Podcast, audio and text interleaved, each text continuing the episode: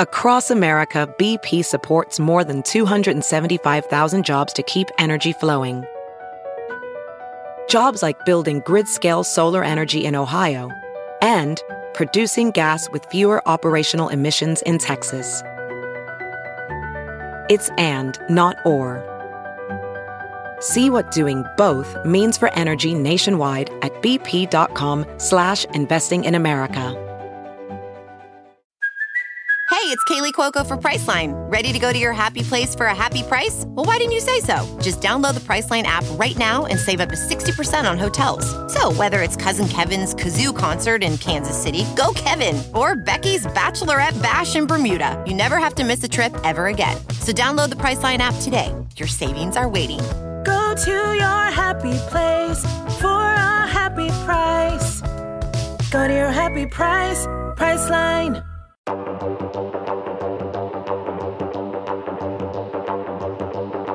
Is Rotten Tomatoes wrong about Star Wars Episode 3 Revenge of the Sith? It's the final film in George Lucas's prequel trilogy, the last Star Wars film that we thought we would ever get. And of course, that didn't happen. But what did happen was we were witnessing the creation of one of the greatest villains in cinematic history. No, not you, Wicked Witch of the West. I'm, of course, talking about Darth Julius Vader. The film is certified fresh with an 80% on the tomato meter, with an audience score that is not quite as high, but still fresh at 66%. We got a great guest today. We're packed with information, scenes behind those scenes, and a whole lot more here on the show. But of course, I'd be remiss if I didn't first introduce my co host, the, I would say, Palpatine to my Vader. Does that Oh. work, Jacqueline Coley? I'm not that nefarious, and I'm definitely not in charge, but I appreciate the bump up. Uh, I really, really do. Also, for anyone watching who's wondering why I all of a sudden decided to get glamtastic, it's partially because our guest is so awesome. I wanted to maybe try and keep up with them, but also I have a junket today. Don't get used to this.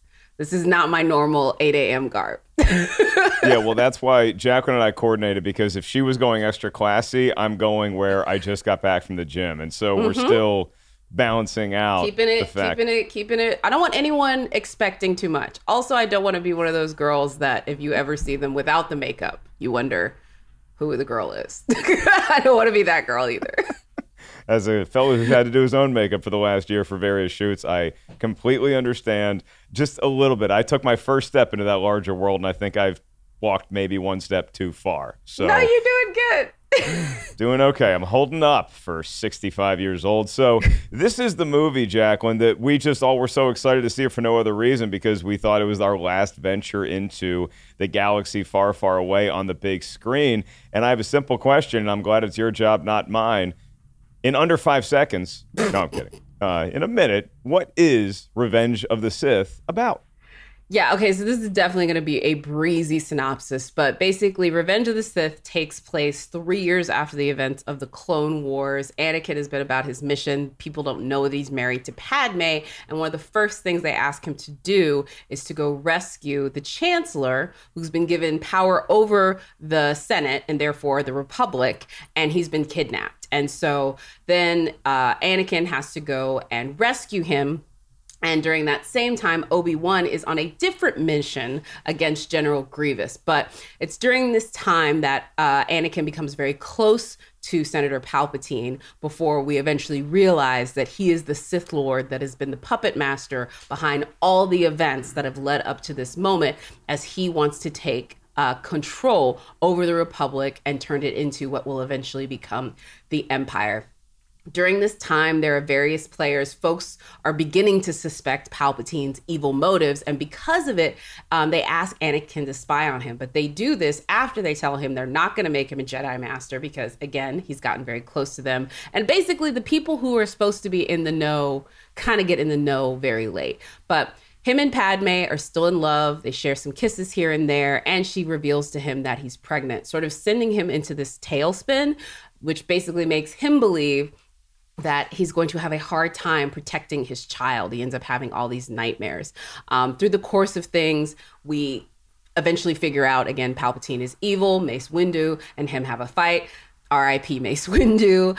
Uh, and more importantly, too, uh, it sort of leads to this culmination between a fight between Anakin and Obi Wan, where basically, you know, Obi Wan, you know, he broke his heart. Uh, he he really, uh, they had a friendship, they had a bond, and although it's kind of strange that in the end they end up uh, ending their fight because Obi Wan just happens to be higher than him on the ground.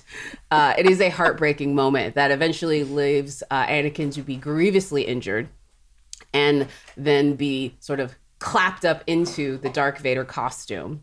Uh, the Empire rises, Palpatine takes over, and Order 66, which is the order that dubbed all Jedi's traitor, traitors, goes into effect. Killing all the Jedi's, which is why by the time we get to A New Hope, the only Jedi still around are Master Yoda, absconds and obi-wan who goes into hiding um, and it's basically getting all of the chess pieces back into place for what will end up being a new hope Yeah, no, uh, no, no baby Luke and Leia fighting in Revenge of the Sith, nor is there baby Yoda. Although Grogu was probably kicking around at some yeah point. i agree around. i agree Revenge of the Sith might get into speculation on a little bit of that stuff. We are also joined today by producer Christian today, filling in for our great and lovely producer Lucy. Christian and our special guest have one thing in common. And Jacqueline, I can only think if the Jedi were bigger fans of Metallica, they might have heard the album Master of Puppets and they would have said, "Oh, that's what's going on with the Chancellor." I do know that our special guest has listened to many Metallica albums in her day. She is also one third of the Whirl Girls, where they give all aspects of life a whirl, still waiting for that stand up comedy episode. She's also the co host of Impolite Truce with our buddy John Roca. She is the one, the only Dorina Arellano. Dorina, how are you? Hola, hola. Good to be here with you all. Beautiful summary by Jacqueline. Uh, makes me, uh, I wish that she had actually summarized all the movies for me instead of watching them. You Thank just you, wanted the, the Cliff Notes version, and I love for our viewers of the show today that Dorina's background, while maybe the hello there isn't inspired by Star Wars as much as it is uh, Catwoman and Batman Returns, still, hello there, popular Obi Wan Kenobi quote. And so, as we say hello there to Dorina, I have one question and one question only. Is Rotten Tomatoes right or wrong about the 80% that Revenge of the Sith is currently sitting at on the tomato meter?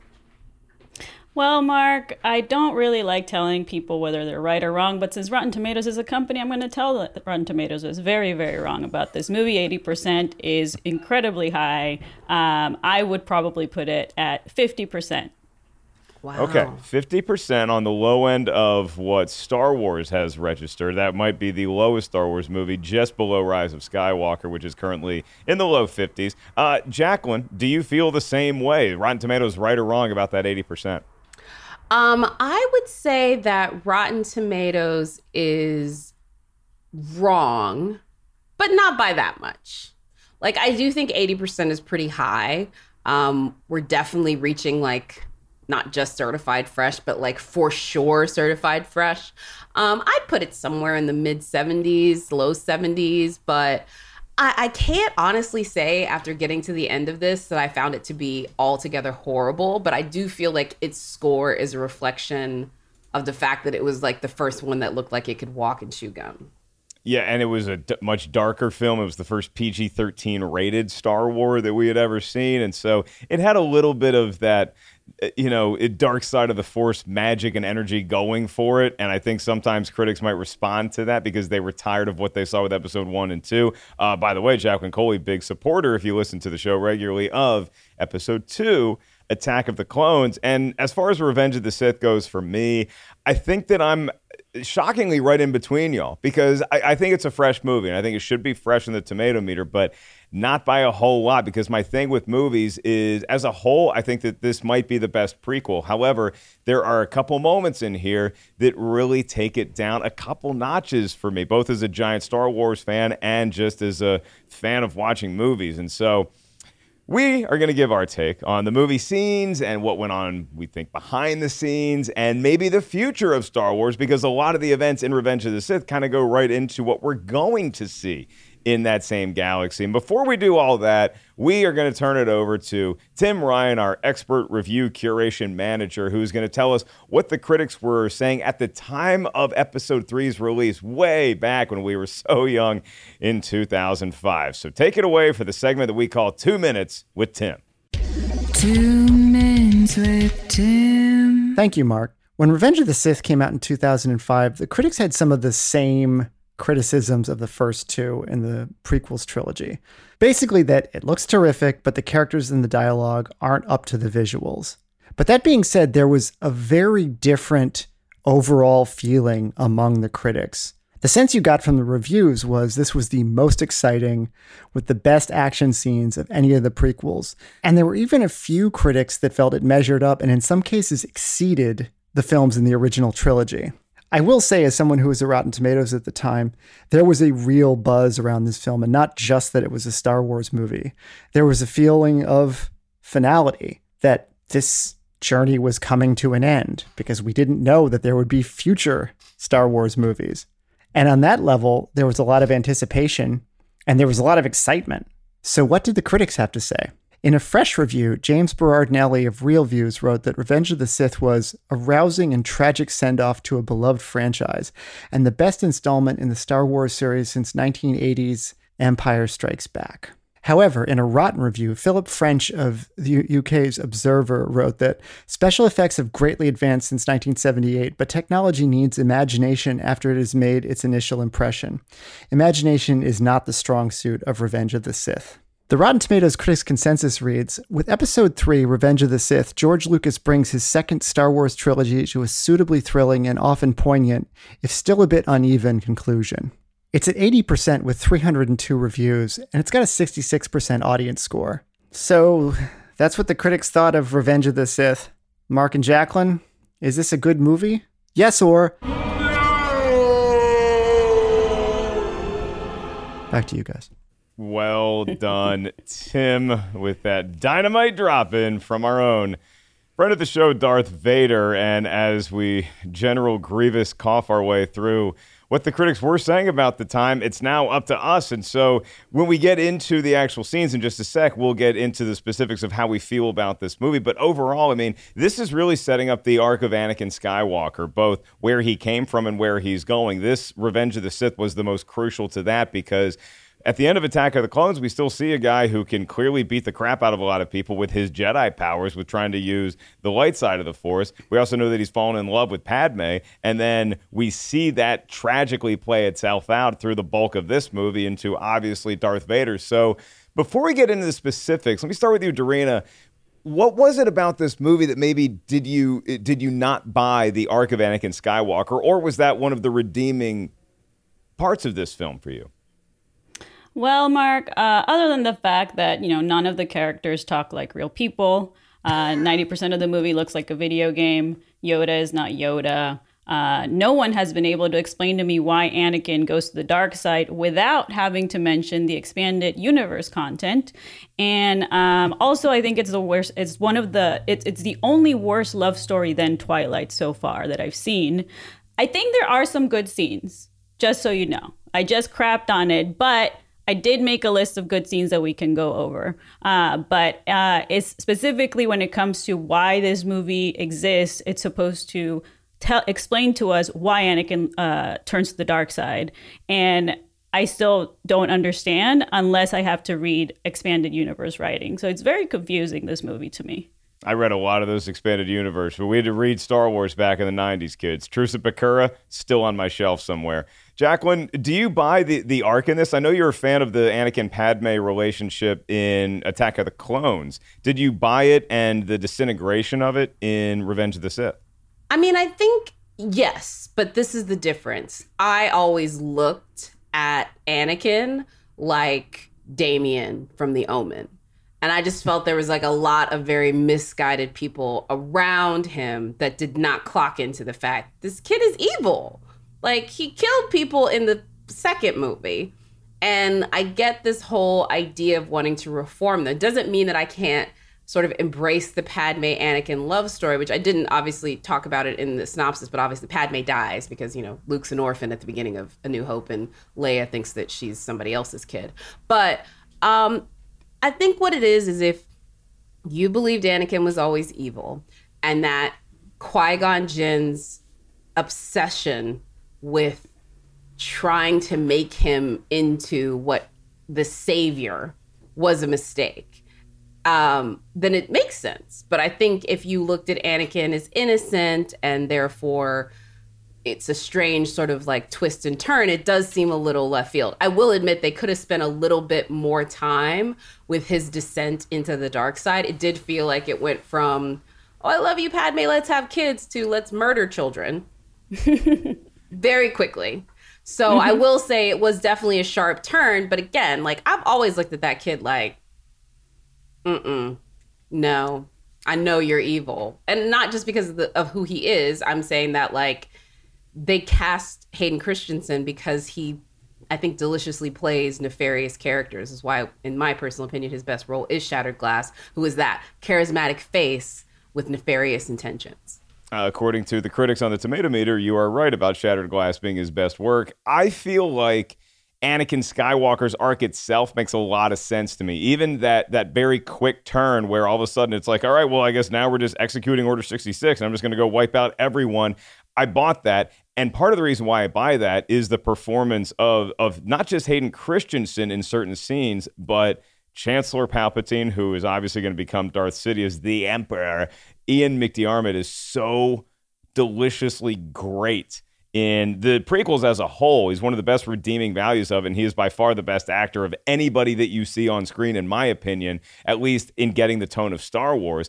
And he knocks it out of the park with Revenge of the Sith. And so I always looked at Anakin Skywalker as someone who maybe wasn't Damien from the Omen, but had some some things pulling him towards the dark side that even he was able to keep under the surface for the most part. But then once you you worry about losing Padme and you're starting to be more manipulated than you realize by the Emperor, that's the straw that broke the camel's back. And so it's like me, if I'm upset at someone and I, am keeping it in for a long time, and then you just have that one other thing where it's like, okay, now, now I'm addressing this. And if you're in a relationship, it's like, okay, now we're going to get in a fight because this has happened so many times. And I'm sorry I didn't do the dishes. And then you start raising your voice. And eventually, because I'm a guy, I'm going to lose that argument, as I have in all of my relationship. So let's transition into the scenes itself. What made us like or dislike or just feel eh, nah, nah, about Revenge of the Sith? Hit the music, Brian.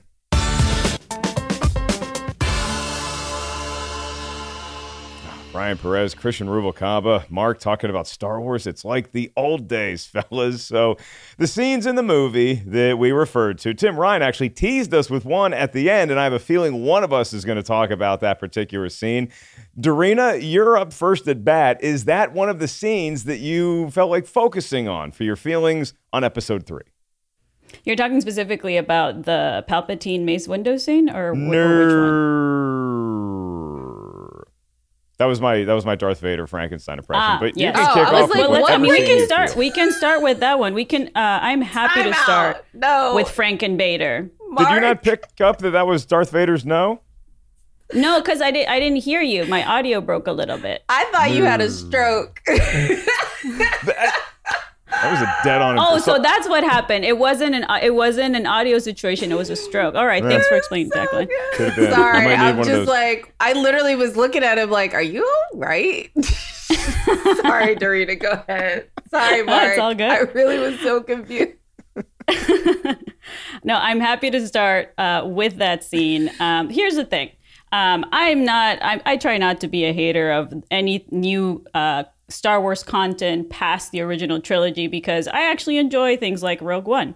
And in Rogue One, I thought they did a pretty cool job of capturing the essence of Darth Vader in this one almost horror like scene towards the end of the movie. I did not get any of that at the end of Revenge of the Sith when we finally get to watch um, Anakin put on the suit. He doesn't put it on, obviously. He has a bunch of robots around him in the style of Frankenstein, which is why I call him Frankenvader. Uh, but what happens is he is, you know, attached to uh, this uh, lab table, and uh, he asks Palpatine, you know, is my my girl is she okay? Is Padme okay? And Palpatine tells Anakin, you actually ended up killing Padme in your anger. So he Frankenvaders uh, his way out of the the lab table, and uh, he Frankenvaders his way into the least terrifying, most monotone, weirdest delivery of James Earl, uh, the lovely James Earl Jones into this no as the camera pulls away. And at that point, you know, I had already seen uh, most of the movie in the theater, but I almost walked out uh, in my, uh, you know, 20 year old nerd rage. That was 20 years ago or something like that. I'm over it now, but yeah, not not good for me. I don't know. How do you guys feel about that scene? So for that scene for me, Jacqueline, I, I remember watching it and it, it, it's a it's a squeeze your butt together moment just because we're not used to ever seeing Darth Vader vulnerable like that, especially with the helmet on. Like Return of the Jedi, we're having the you know the the, the denouement. We're talking about okay, well, tell your sister it's my bad. Sorry, that one's on me. And, but he's got his helmet off, and, and you see him just as this frail, old, very damaged human being.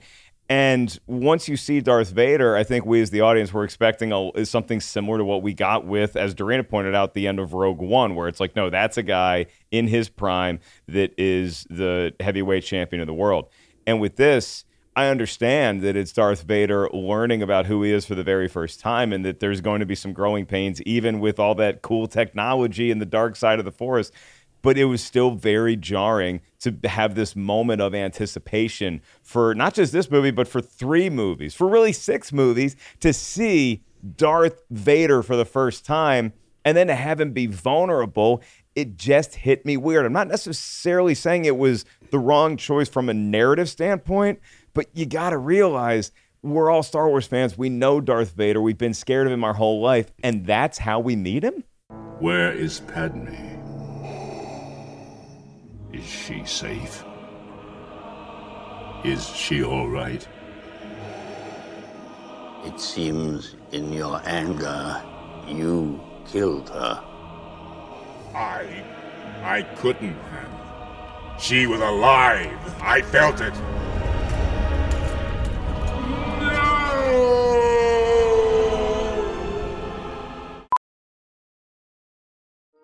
Welding instructor Alex DeClaire knows firsthand how VR training platforms like ForgeFX can help meet the demand for skilled workers. Anywhere you go look, there's going to be a shortage of welders. VR training can help welding students learn the skills they need to begin and advance in their career. The beauty of virtual reality is it simulates that exact muscle memory that they need. Explore more stories like Alex's at meta.com slash metaverse impact. I will say the other sort of end scene when Darth Vader is sitting in his sort of cockpit with like his arms folded, just staring out into it, is probably a more appropriate framing Yes. of the character. Mm-hmm. I will say that. Yep. Um, but you're still laughing and sort of scratching your head at the other that they can't. That scene, maybe because it's been memed too much, it's almost iconic. Like uh, this is going to be a real random aside, but in RuPaul's Drag Race, there's a song called "Read You Wrote You" from All Stars from All Stars Two with Roxxxy Andrews. This is so random, but Detox, Alaska, and Katya, which is a very iconic song that everybody loves, except for Roxxxy Andrews' verse, which is not that great. But it's become iconic because of how bad it is. I kind of feel that way about the no scene. It's so bad, it's now become iconic. And so it's hard for me to go back to the time when I looked at it like, are you serious, bro? Like, I can't even go back to that emotion when I first saw it. Um, I can't even really remember it because I remember I saw Revenge of the Sith. It was, I think, like one of those like friends throw a movie on at a party type situation. Like, by the time it got to Revenge of the Sith, I don't know what I was doing. Oh, I remember what I was doing. I was getting drunk. That's what it was. I had just graduated from college and I was in I was in France. That's exactly what it was. I was still in France at this point. I didn't get back until almost 2006. So I was a little bit out on pop culture lexicon. So it wasn't until like a couple years later that I saw this one. But the scene for me that sort of epitomizes how bad this is, and I will admit it's bad, and it's the part I always go back to. This was such new technology. People were not used to um, acting with tennis balls and boxes as people and things. And I still think that hint uh, like struggled with it. A big shout out to Mark Hoffmeyer. He actually pointed this out in the research. Natalie Portman, she's like, it feels like being a kid on set again. She said like she's been acting since she was like 6, but doing this this production felt like she was back being a kid actor learning how to stand on your mark because the box is not going to give you anything. The box is not going to like, you know, give you any kind of interaction that is worth it. And the best example of that is her death scene. This woman won an Oscar. Arguably gave Oscar worthy performances when she was prepubescent for Leon in The Professional. Mhm. And that death scene is one of the worst bits of wooden overacting I've ever seen in the history of cinema. And this woman played Jackie Kennedy. Like, Very well, too. on. I don't, Yeah. and not that long after this, like, I just don't see how you could even, like, Ewan McGregor, all of these people are very talented actors and they just are so bad. Well, let me tennis that back to Dorina then, because do you also feel like the Padme death scene is one of those things that drops Revenge of the Sith below fresh for me? Because I do for a different reason, but I want to hear your thoughts first. I, think my reasons is more so. I, I agree with Jacqueline that just. I mean, I think. Uh, I think in general, I love George Lucas for the fact that he's created this amazing universe with uh, amazing characters, like like really fantastical, beautiful story in space. Uh, but um, I don't know if he's the best director when it comes to working with actors. So other than the acting, um, I personally think that if I had written this, um, obviously I did not, I would have had uh, Anakin actually kill Padme directly, as opposed to um, her dying of sadness and a broken heart, uh, which is.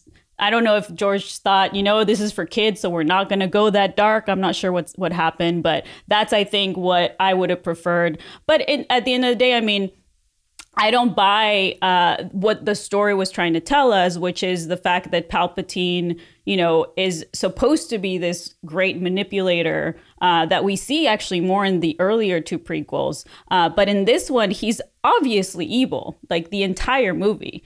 And Anakin just buys it. He's just this doofus that's like, I've been training with the Jedi my whole life, but I'm going to believe this one creepy dude Wait a that's minute. telling me, like, what, what what's up, Jack? No, no, What's keep up? finish your sentence, but I actually have a theory about this, but keep going.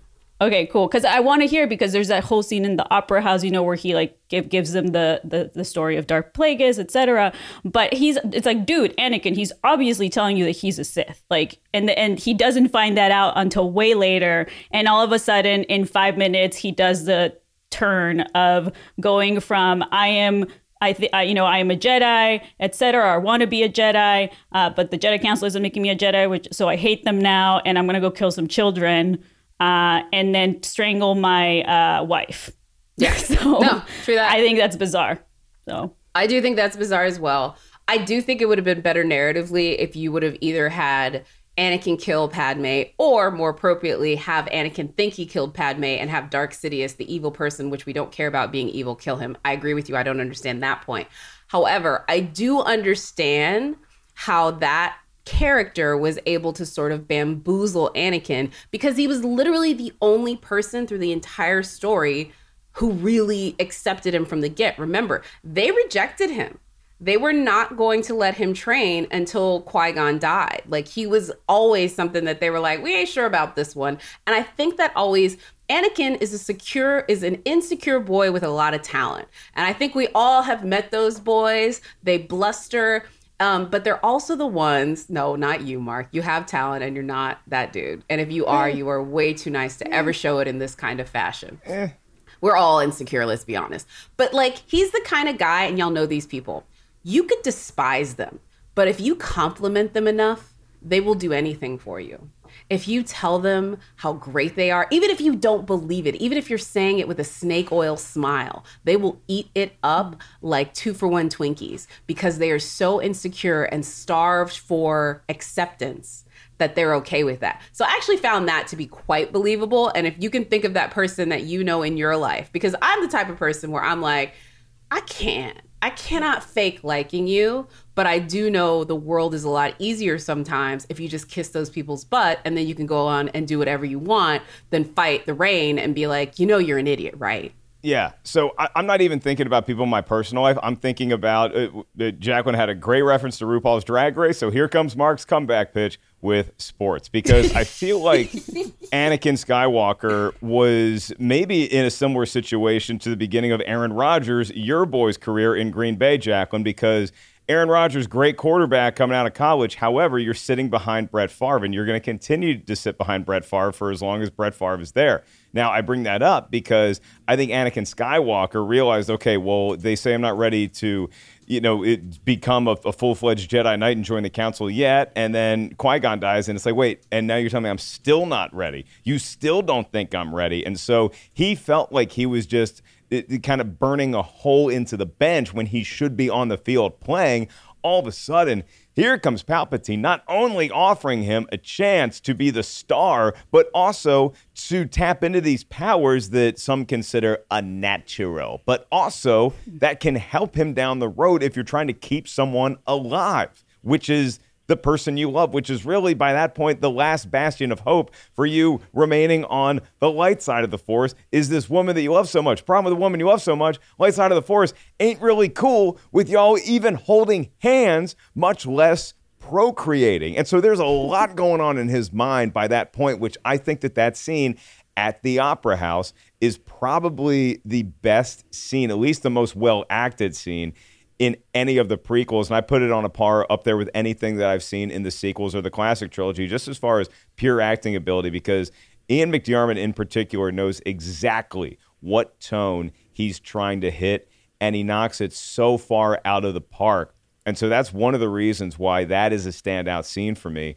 The other one is the one that I've been waiting to see my entire life since I was a little kid, and that scene in A New Hope when Obi Wan and Luke reconnect for a little bit. He helps Luke up. Luke's got a headache because he just got knocked out by a few Tusken Raiders. Where's those Jedi powers yet, kid?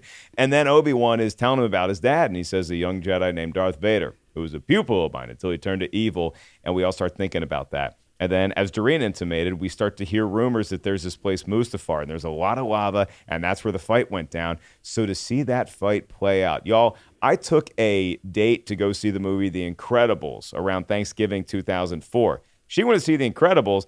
I wanted to see the trailer that was attached to the movie because it was our first glimpse of Revenge of the Sith. And you hear the quotes from the classic trilogy, and then you see some lava bubbling up and exploding. And you're like, oh my God, we're going to get it. And the way that that fight was executed, I still have some issues with the the artificiality of it, but I understand. Hey, look, what, what do you want? You want these guys to you, you want them to both Tom Cruise it and fight on top of an actual volcano? No. So I understand that, and it did look really cool.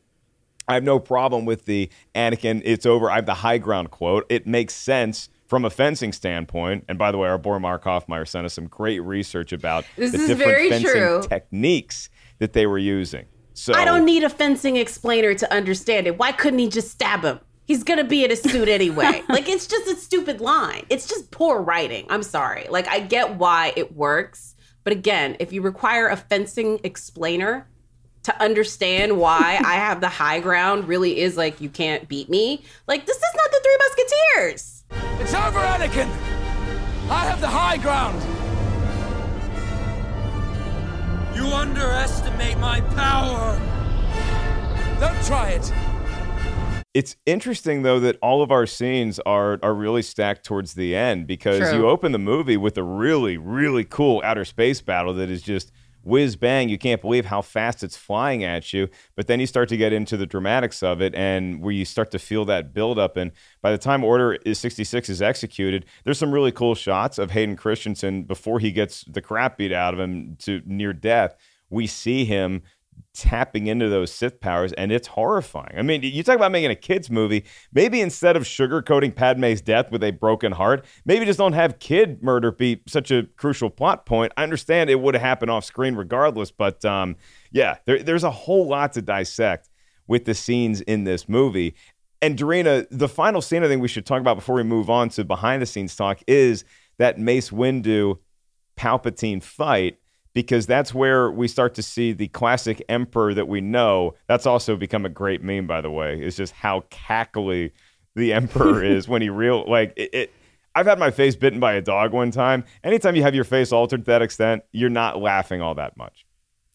Look, uh, I am so happy for Ian McDiarmid and how much fun he had with this entire franchise. Yep. Um, he just had a ball and he looked like he was having so much fun in this particular movie doing his no, no, and he starts cackling and almost vomiting. And I was like, he's just hamming it up because he's getting paid and he's having a fun time.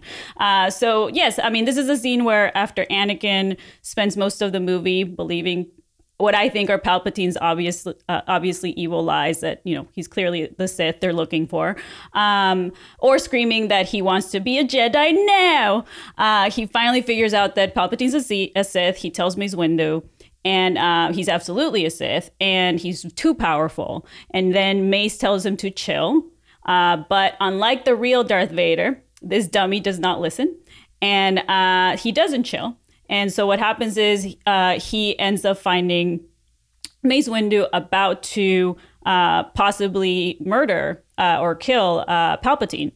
And this is after he's watching Palpatine electrocute Mace Windu, and clearly the evil Sith uh, that he's already aware that who he is.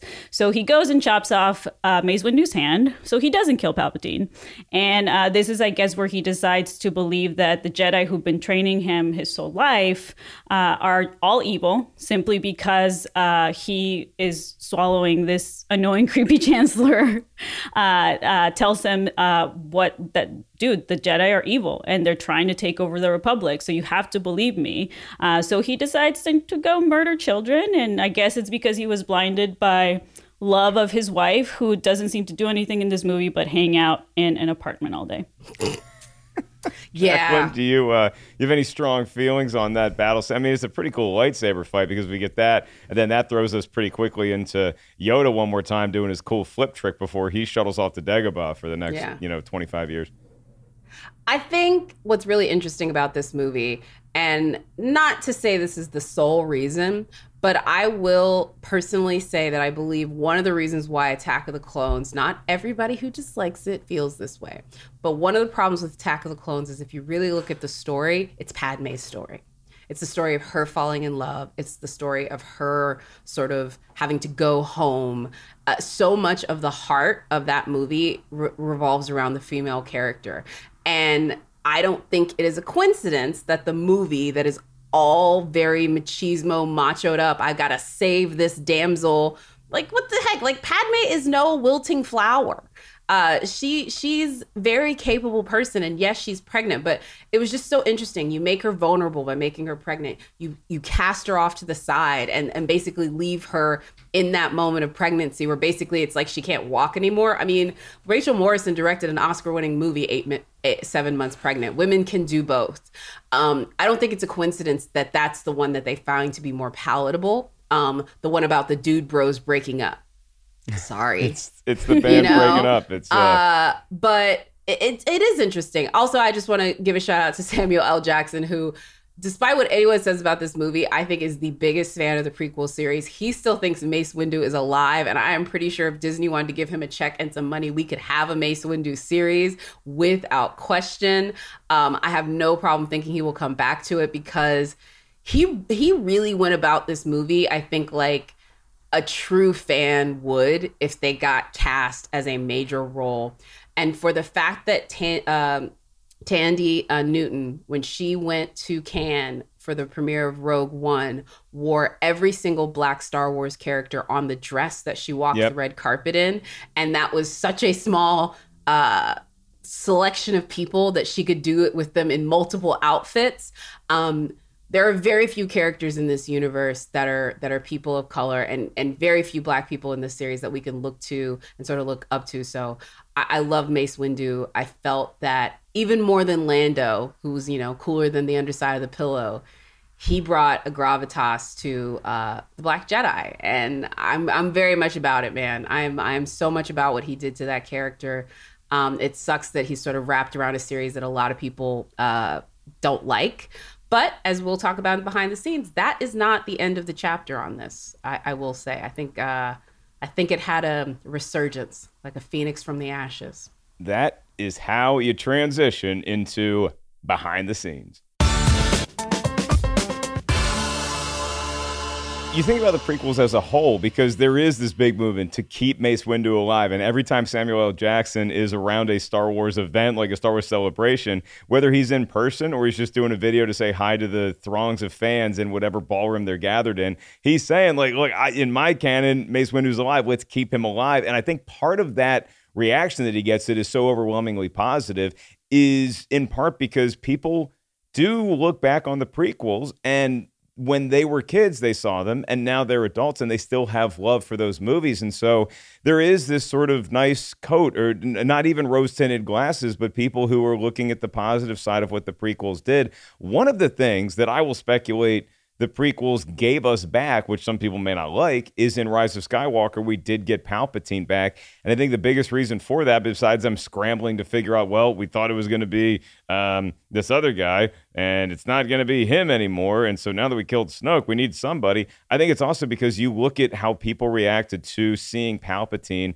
as a senator, as a chancellor, then as the emperor in the prequels. And they're like, he was great. Let's bring that guy back. If he was just the emperor in Return of the Jedi, I don't think that we get him back in Rise of Skywalker. Yeah, I agree. I mean, I like here's the thing. I just and, and look, I'm very happy. Uh, I'm invited to the show because I love talking to you guys. but I don't want to keep shitting on Star Wars. I love the original trilogy. I'm happy anybody likes these movies. Uh, I, I I I was not a fan of Rise of Skywalker either, but if it makes you happy, I really love that people enjoy whatever movies they do. I just has got the, the approach about, of a girl dating a bad dude. It's like if he makes you happy, go ahead. I am that friend, Jacqueline. It's like I'm going to tell you I don't like him, but if he makes you happy, all right, I'm gonna. I'm just. I'm still gonna be friends with you. Um, but look, I. I, I think uh, again, I love Ian McDiarmid. I. I loved him as a kid. Like I was terrified of the Emperor uh, when I was a kid and I watched both Empire Strikes Back and Return of the Jedi. Um, I no longer have been afraid with him uh, of him in the later movies. I really wish they had brought uh, a new character like a Darth Plagueis or, or something like that in, in the mm-hmm. later movies. I think that that uh, it would have been more exciting uh, instead of recycling uh, the older characters to bring in you know the source of this entire you know a history that we've been taught through expanded universe content and obviously in that opera house scene. Uh, so I would have preferred that. Obviously, that's not what happened. Uh, but you can't have everything you want in life now, can you? Yeah, yeah. The, the prequels to me are are my least favorite trilogy of Star Wars, but that's not to say that I think that they're terrible. And I think that what they added to the overall Star Wars canon is tremendous. By far the most political intrigue you get, which m- me as an adult now is something that I do get into more than I might have when I was a kid. And I just wanted to see a bunch of cool lightsaber fights. You get that the most with the prequels. And you do get some very important plot points. And you do get to see the matriculation of a lot of our favorite characters, not the least of which is Obi Wan Kenobi. And so when you talk about folks wanting to keep Mace Windu alive or how great they thought Palpatine was, you also had a lot of people that wanted to see Ewan McGregor return to Star Wars in some capacity as Obi Wan Kenobi. And now we are getting that. We're getting a spin off that is called Kenobi that's going to be a series on Disney Plus, similar to The Mandalorian. And guess who else is back? Hayden effing Christensen will be reprising the role of Darth Vader. I still don't understand uh, that he's going to be in a suit most of the time if we see him that much at all, which I don't think we will. But then you also uh, could just have him with his helmet off when he's doing those weird bath things he does. So then Hayden gets a chance to actually act. I don't know how that all fits together, but I, I I'm cautiously optimistic about Kenobi because of how well The Mandalorian has done and how pumped I am to see stuff like The Bad Batch. But here's the thing is that if the prequels massage the canon a little bit, in for instance, wait, we're like, okay, so Anakin as a kid built C3PO, that, that's what we're going with. The Kenobi thing really scares me because when we meet Obi-Wan Kenobi in the desert in A New Hope, he really looks like this wizard who ain't been doing nothing for the last 15 years. We know he's been keeping an eye on Luke from afar, but he doesn't look like he's battle tested. And Rebels already sort of really got right up close to the line there because he fights Darth Maul again. Darth Maul came back.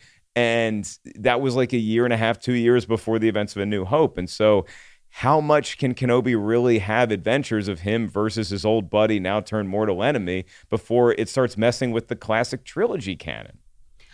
I think that it's assuming too much about the people that are coming in there. I think that if you look at that cast photo of um, the Obi Wan series, there are Right. clearly a lot of familiar names, but there's also a lot of names we have nothing about. Include, you know, shout out to Kumail Nanjiani, who's now in every bit of nerddom that he once loved. I really do love him that he has turned into the thing that he loves. Like this is like uh, the guy that went from playing tech bro, like tech dudes in Silicon Valley, and he is now a full blown Avenger action figure in Star Wars. Like all he's got to do is DC, and he will like hit the trifecta of nerddom or or Star Trek. Um, there's a lot of faces we don't know what's going to happen, and I have a feeling that the series will probably center in on them more, and these other folks are going to be basically, I think personally, um, well placed cameos. If I had to guess, similarly to what they do in Rebels. Yeah, my, my goal slash joke was I want the Kenobi series to just be like a sitcom like Cheers, where he's Norm and he's just sitting on the end of the bar and he's just having beers and he's talking with his buddies, and that's all you see of Obi Wan Kenobi. You never get a hint that there's any sort of adventure left in the man. He's just hanging out, cracking jokes, buying some power converters on weekends. That's all I want for my Obi Wan Kenobi. Dorina, are you excited? For this new series that's going to get really into the canon and the connective tissue between these prequels and the classic trilogy. Well, Mark, earlier you said that uh, Ian McDiarmid was, in your opinion, the best thing about uh, the prequel trilogy. I actually, uh, I think he was so fun to watch. But my favorite actor in the whole thing was Ewan McGregor. Um, I Okay. think he's probably the uh, out of all the old beloved characters that we that we you know that that we know. Um, I thought he did a beautiful job uh, in tribute to uh, Sir Alec Guinness uh, of the beloved Obi Wan Ben Kenobi that we all got to meet in A New Hope. Um, and even with you know the acting with green screens and tennis balls and whatever was going on, you can tell that he was he was one of the few people that was either not hamming it up or not giving up during uh, the filming of these these movies. I thought he did a fantastic job as Obi Wan Kenobi, and Ben Kenobi in general is one of my favorite characters of the whole saga. I think he's. I wish we had actually. I was hoping in the prequels to see more of his story and more of his relationship with Anakin, uh, but we didn't get to see much of that, right? Because it seems like George, uh, you know, didn't meandered a little bit throughout the first two prequels, and then we finally kind of had to like bunch all of the, the rest of the story up in that third uh, in, in Revenge of the Sith. So I'm kind of excited to see uh, what happens with uh, with this new series, and and we get to finally see what I hope we were going to see in the prequels. And so the fact that you know they they this cast gets another chance uh, uh, to go into maybe a, a something that I would prefer. That sounds exciting, and I'm also happy for someone like Hayden Christensen to come back and and give his. Uh, you know his character uh, that a lot of people hated his acting in it. Uh, I'm glad he gets another chance to prove himself, and and hopefully we get to see more of that relationship between Anakin and Obi Wan. That's what I'm mostly excited about. And we touched on it last week too, Jacqueline, where it- you know it. Yeah, people criticized him a lot, and some of them still do. But it's also nice just to see some celebration in the fact that you gave Mhm. us this character and you gave life to this character before they became this more machine than man sort of cyborg hybrid that we feared as kids. And so when he goes on stage at Star Wars Celebration in 2017 and gets a standing ovation, it's warranted because it's it's a it, I think it for the fans it's a little bit of a mea culpa. Hey, sorry I was that person in the in the early days of chat rooms, but also like hey, thank you for everything you have done and now will do. There's a great line that I love in A New Hope where it is Darth Vader who he says, uh, "When I left you, I was but the learner. Now I am the master." And I always took that, like most every Star Wars fan, to think, okay, well, that he's talking about the fight on Mustafar, right, where it was Obi Wan got the high ground. A lot of people are speculating there could be a big battle between Obi Wan and Darth Vader in the Kenobi series, where Obi Wan still wins, and that is what he's referring to, and that's how you bake that in. I myself, and I'm going to say this right now, and I'm sure I'll get lambasted for it later, is that I don't necessarily want to see that. Now, if I see it play out in the series and I buy it, then I will be the first person to say, I was wrong. I loved it. That's how you do it. I'm just not there yet. In my mind, Obi Wan Kenobi is just drinking with Qui Gon's ghost, and that's it. And Darth Vader is in intense training with Palpatine, learning how to have witty puns instead of asking where his dead wife is. Yeah, I actually think that you're right on that. I'm not saying that it will be a bad thing to see. I'm not going to go that far or something that I don't want to see because let's be honest, I want to see them fight. Let them fight, you know? Let's do it. It's pretty cool. It's but, pretty cool. But I think what's more interesting is it's never really ex- explicitly explained how Vader knows that Luke is his kid and when Vader knows that Luke is his kid and that his kid mm-hmm. is alive. And it's also assumed that Vader is in the fold and completely 100% uh, with the Emperor at the end of Revenge of the Sith. I think it's much more likely that there are going to be bubbles up of him trying to sort of brook the reins that have been put upon him during that time period, and that there will be a defining moment for Vader where he realizes that he is never going to rid himself of the emperor which is one of the reasons why um, it is it, he allows the emperor to torture his kid to the extent that he does before he eventually turns on him right like i i, I want to see more of that i want to see Tough more of of um sort of uh brainwashing Vader to stay within the fold because it's easy to get them to make that first initial choice. It's keeping him in the fold for 25 years. It's probably a little bit more difficult.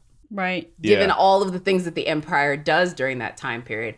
Also, I think uh, Frank Oz was on that picture too, so I'm guessing he's coming back to voice. Is that is that correct? Um, help me if I'm wrong on that one. You might think... assume that you would get uh, yeah. a, a Yoda a Yoda ghost situation. Yeah. Or no, yeah, Yoda's still Yoda's still yeah, around. Still so, alive. So you, you might get a phone call from Yoda on Dagobah, yeah. or he might he might maybe he's working some force protection, maybe he comes to visit Obi Wan, maybe yeah. Obi Wan does travel to Dagobah. That'd be pretty cool. Obi Wan knew that Yoda was on Dagobah in Ex- Empire Strikes Back, so maybe he so, goes to visit him first, and he's like, "Really? You make soup?" Is yeah. it any good? Yeah, no, I, I, I, have a feeling hmm. Obi Wan. Yeah, Obi Wan might be on a search to make sure that all the Jedi actually are dead. That may be a big part of this. Is right. him going to the edges of the universe to sort of find out exactly the extent of what the empire did in secret, in hiding, but still trying to hope for it before he eventually realizes, oh no, everything is dead, everybody's gone, there's no chance of anything for a good long while. I'm gonna have to bide my time until Vader's kids come of age. Right. It's well, and it's I, I, I, guess just to, to add to what you're saying, Doug, I, I think uh, I guess what I would have rather see on Revenge of the Sith is more of an Anakin that's instead of this like whiny teenage boy, uh, more of like you know, a, a cynic that actually is ambitious and uh, kind of sees Pal- Palpatine as more of like, you know, he's going to help me uh, or I'm going to use Palpatine to gain power or something like that. Like more of like the, the cynicism that we saw in the Darth Vader character. So maybe we get to see something about that in in the new movie, right? Like, or sorry, in, in the new series, uh, where we actually get to see these characters more fleshed out in their relationship with each other, um, as opposed to you know what happened. You're going to see him hunting some Jedi. That's the the Star Wars canon currently is I, I, think the book's called Lords of the Sith, which is just a really cool story. And the album or the, the album cover, it looks like an Iron Maiden album cover, but the book cover is basically it's Vader and he's hunting Jedi. He's he's getting the he he needs some therapy, and his way of therapy for losing everything that he once loved is just going out there and looking for any remnants of Jedi left. Obi Wan Kenobi, maybe he is looking for any Jedi that are still out there to actually band together and form what you might call a rebellion. So there was a whole lot to get into with Kenobi getting off of. Uh, there's a whole lot to get excited about with Kenobi that is building upon what we saw at the end of Revenge of the Sith. As a whole, my final question for y'all that's pretty quick is Is Revenge of the Sith the best prequel movie? I would happen to say, on the whole, yes, I think it is. Jacqueline? Um, still going to Attack of the Clones? I still think that I love Attack of the Clones more. I do. But that's just me.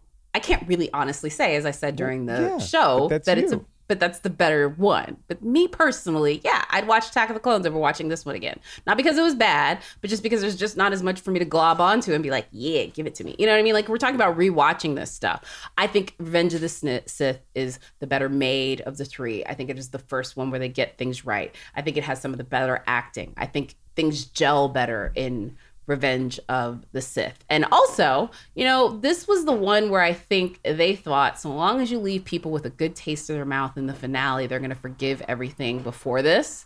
Yeah. And they got close. They got close, but I still don't close but no cigar. Um, and what's so interesting about the prequels, which I think is just beyond that, um, I talked to somebody who worked at Dis, at, at Lucas for a, uh, about this whole concept a, on a podcast years ago, and she talked about this. Man, when those prequel qu- kids grew up, were they mad? They were so pissed at the 40 something dudes in the 1990s who just railed against their movie. They were like, like, like this was the original Gen Z, Gen X, or Gen Y, Gen X fight right there, man. Like they like Gen X likes to pretend that they're like minding their business. No, no, no, no, no, sir. Y'all were the first ones with shots across the bow through the Star Wars franchise. And y'all were so mad at the kids that loved pod racing and Jar Jar and and the whole thing, man. They hated those kids. Some of them were their own kids. And they were just livid. So I, again, there's no clean hands. Uh, but if I had to say, for me, it's still Attack of the Clones. But in overall, uh, this whole series is not as bad as I remembered in rewatching it. And the Yeah. ones that stuck out the worst were not the ones I remember sticking out the way worse. And that's confidence in your own opinion, kids, what everybody needs. And because if you look over Jacqueline's right shoulder in her shot there, she is indeed a certified fresh human being. Dorina, is Revenge of the Sith the best of the prequels? I go back and forth because um, I don't think a whole lot happened in the first two prequels, story wise. Uh, a lot of political sort of uh, supposed intrigue, that, uh, but that was kind of it. Um, we didn't get to see a lot of, uh, I guess, character development. At least I didn't see it. But uh, additionally, Revenge of the Sith actually has a few scenes um, I do like. But my, uh, for example, you know, when uh, just shots actually visually, like when uh, Anakin is walking in front of the troopers when he's already become Vader and he's about to go kill the younglings. Like that's a beautiful looking shot. Um, you know, uh, Christopher Lee is always enjoyable to watch. Uh, the scroll until it says war, like that's a pretty. That, that was that was a cool, um, but uh, shirtless Anakin, for example, uh, Yoda Yoda bitch slapping the red guards, that was highly enjoyable. Mhm. Uh, but um, I still think my favorite, or, or the one scene that I actually can watch uh, again from the prequels, is from the Phantom Menace, which is the famous fight with uh, lightsaber duel with Darth Maul. Right, I think that that's uh, a very epic looking. Uh, the, the way it was shot, uh, the you know the the physicality of it, the the duel of the fates. Uh, which that's the thing about this trilogy. I may not be a fan of it, but John Williams kicks ass, and the entire score for the prequels is amazing. And Duel of the Fates is probably one of the the best uh, Star Wars themes ever created.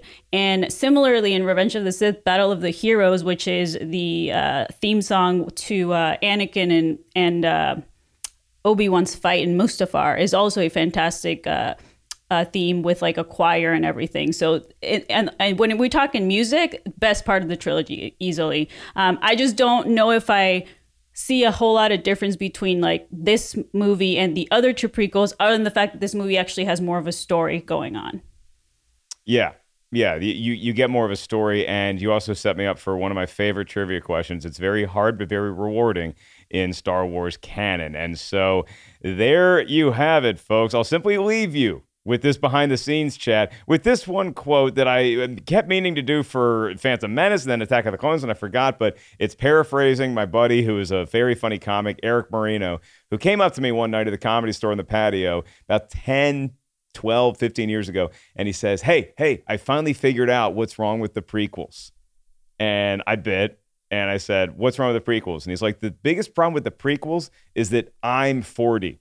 And I think that's a pretty good summation of a lot of people's opinion about the Star Wars prequels. That's ours, at least as it pertains this week to Revenge of the Sith. So let's transition to what's going to be a pretty quick mailbag here, Brian.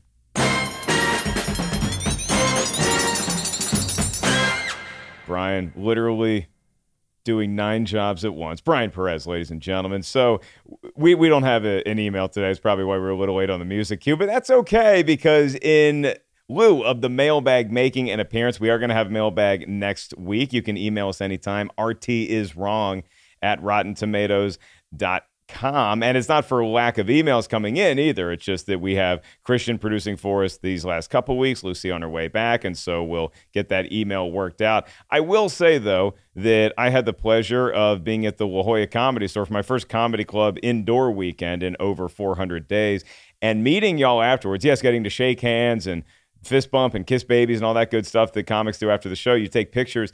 I got a lot of people, Jacqueline, saying, "Hey, uh, I really like Rotten Tomatoes is wrong," and I'm like, "Yes," and they're like, "You know, you're good." Jacqueline really is the the engine that drives the ship, but Mark, you're not bad either, and so I will take it. Thanks to everybody who finally in person I got to receive a compliment about a podcast I'm on, so that was nice.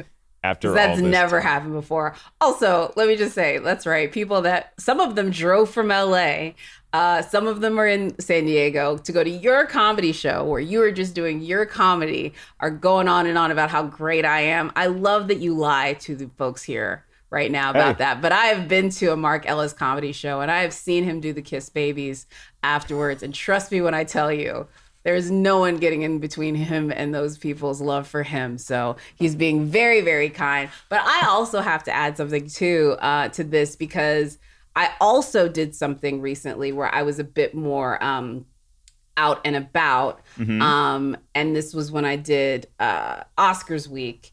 And I actually did have people who were like, I they they brought up the Coming to America episode, and I was like, oh no, you really watched. Like, listen, yeah. sorry, you know. And so that's a big deal. I also want to give a a huge shout out to just everyone behind the scenes. Uh, Lucy's on her way back, but I'm actually on my way out. Um, this is my favorite thing to do every week. I absolutely love recording the podcast. But are you retiring? If, no, I'm going to be taking a bit of a break myself. But I want to let everybody know this is a very planned break. Give um, a guy a um, heart attack there, Jack. I know, and it's just so that I can get some sanity because uh, award season's nearly killed me, and it's already started up again. So I'm going to take a little short vacation. I'm not going anywhere, but I'm not going to get up before 10 a.m. And all I'm going to be doing is playing Assassin's Creed Valhalla. And then I'm going to go down all the video games that I haven't been able to play and all the movies I haven't been able to watch. And it's going to be fabulous. I'm going to be. I'm going to be that person that doesn't care for a while, and it's going to be great. well, I still know where you live, and I know that you have some of my beer still in your fridge, so you yes. might have company sooner yes rather than later. Uh, Dorina, it was so great catching up with you again, and I know that you, you know, I'm, we're we're we're freshly vaxxed and we're we're getting back out in the world slowly but surely, and it's just it, it's very nice. So, where can all of our fans get more on on you? What are you working on right now? I know you got the Whirl Girls, which is a really cool enterprise that you, Steph, and Roxxxy have, and you co-host with Rocha, amongst all these other things you're doing. So, where can all the kids out there find you? Yes, um, you can find me on the YouTubes uh, because we're all uh, YouTubers here, uh, even of all ages. YouTubers aren't just 20 year olds. Apparently, there's also YouTubers like us that are close to their 40s or 50s. So uh, you can watch me on the Whirl Girls channel. Uh, Steph, Roxxxy, and I give uh, all kinds of things a whirl, and we make fools of ourselves for your entertainment uh, every Wednesday and Sunday evenings.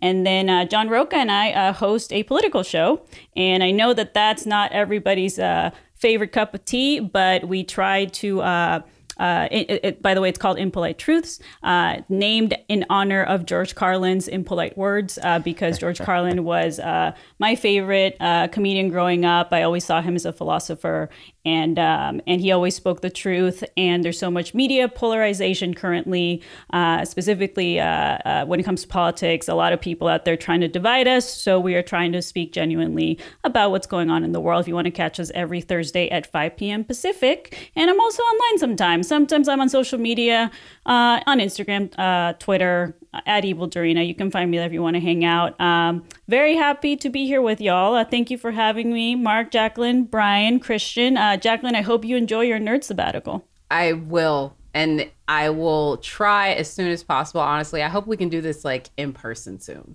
because, you know, a podcast where you can actually stare at the other person is awesome. Yeah, you might. We, we, yes. we might. We, we might try to work on something like that in the next few weeks, months. I'm not quite sure, but let's do this. Dorina, give Jacqueline a recommendation, something that you think that more people need to see. Wh- wh- What is out there that you want the world to watch, and particularly Jacqueline when she's on break? Well, I'm not sure if you're a, a fan of horror, Jacqueline, but uh, this isn't a straight up horror. But one of my favorite new movie, newer movies of the past decade is Mandy. Uh, that is uh, Mandy starring Nicolas Cage uh, and directed by Panos Cosmatos, uh, who is the son of uh, the director of Tombstone, actually. Nice little Mhm. trivia for you there. And uh, Mandy is an incredible psychedelic trip. 80s action horror, the weirdest movie you'll see. Uh, if you can see it on the big screen, I obviously recommend it if it's possible because it's it's gorgeous looking, uh, groundbreaking visually. I am obsessed with that movie. Also, one of the last movies of the great late composer Jóhann Jóhannsson. Yes. Um, I actually have seen that one, and I recommend everybody also see it. Um, yeah. Also, the producers of that one did another Nicolas Cage not too long after that called Color of Space, and that's another Mhm. very trippy psychedelic one. But I actually saw that movie stone cold sober at 8 a.m. at the Sundance Film Festival, which is not what I would say the advised way to see it. But let me tell No. you, walking out into the sunshine after that movie was an experience. Yeah, 'Cause because it is not just the, such the a peak different hour movie. to necessarily witness that movie, but you are seeing in, in both Mandy and uh, whatever the other one was called is that, that that's sort of apex Color Out of Space. Yeah, color, out, Color of Out of space. Space, yeah. That's sort of apex current Nicolas Cage. So definitely, I will co-sign my co-host's recommendations on your Nicolas Cage fare from the last decade. So that's going to close us out today. You can always subscribe to wherever you enjoy us on podcasts. You can rate, review. We got a lot of fun stuff cooking here at Rotten Tomatoes. So stay locked in right here. You can follow them on social media. You can follow all of us. I am merely at Mark Ellis Live. She is that Jacqueline, and Dorina is at Evil Dorina. Correct. Yeah. Because I'm so evil, as you just saw. I'm letting people like what they like, but I also shit on what I don't like. That's how you do it. Uh, Jacqueline, do you know what we're? Ta- I don't know if you're if you're going to be talking about it, but do you want to tee us up for what we are going to be talking about next week? Yes, we are going to Agrabah, and but we're getting the Will Smith version. Uh, I was going to say, who's the genie? Yeah, yeah. Uh, Guy Ritchie has another movie in theaters, which is a bit more like what he normally does with Wrath of Man. Um, Right. But we're going to be talking about his uh, toe dip into family friendly content with Will Smith's Aladdin 2019. Is Rotten Tomatoes wrong about it? It's rotten. It's rotten. All right. We'll- We'll, discuss give, uh, how people feel, or y'all Will discuss Smith's how genie people a feel. go. He's getting into the ball game next week. As for this week, that's going to do it for us here on Rotten Tomatoes is Wrong. For everybody behind the scenes here at the hardworking Rotten Tomatoes team, Brian Perez, our audio engineer, Christian Rubalcaba producing this week, our beloved producer Lucy, Jacqueline Coley, our esteemed guest Dorina Arellano. I am merely Mark Ellis saying once again, the force will be with you. Sometimes, no, always.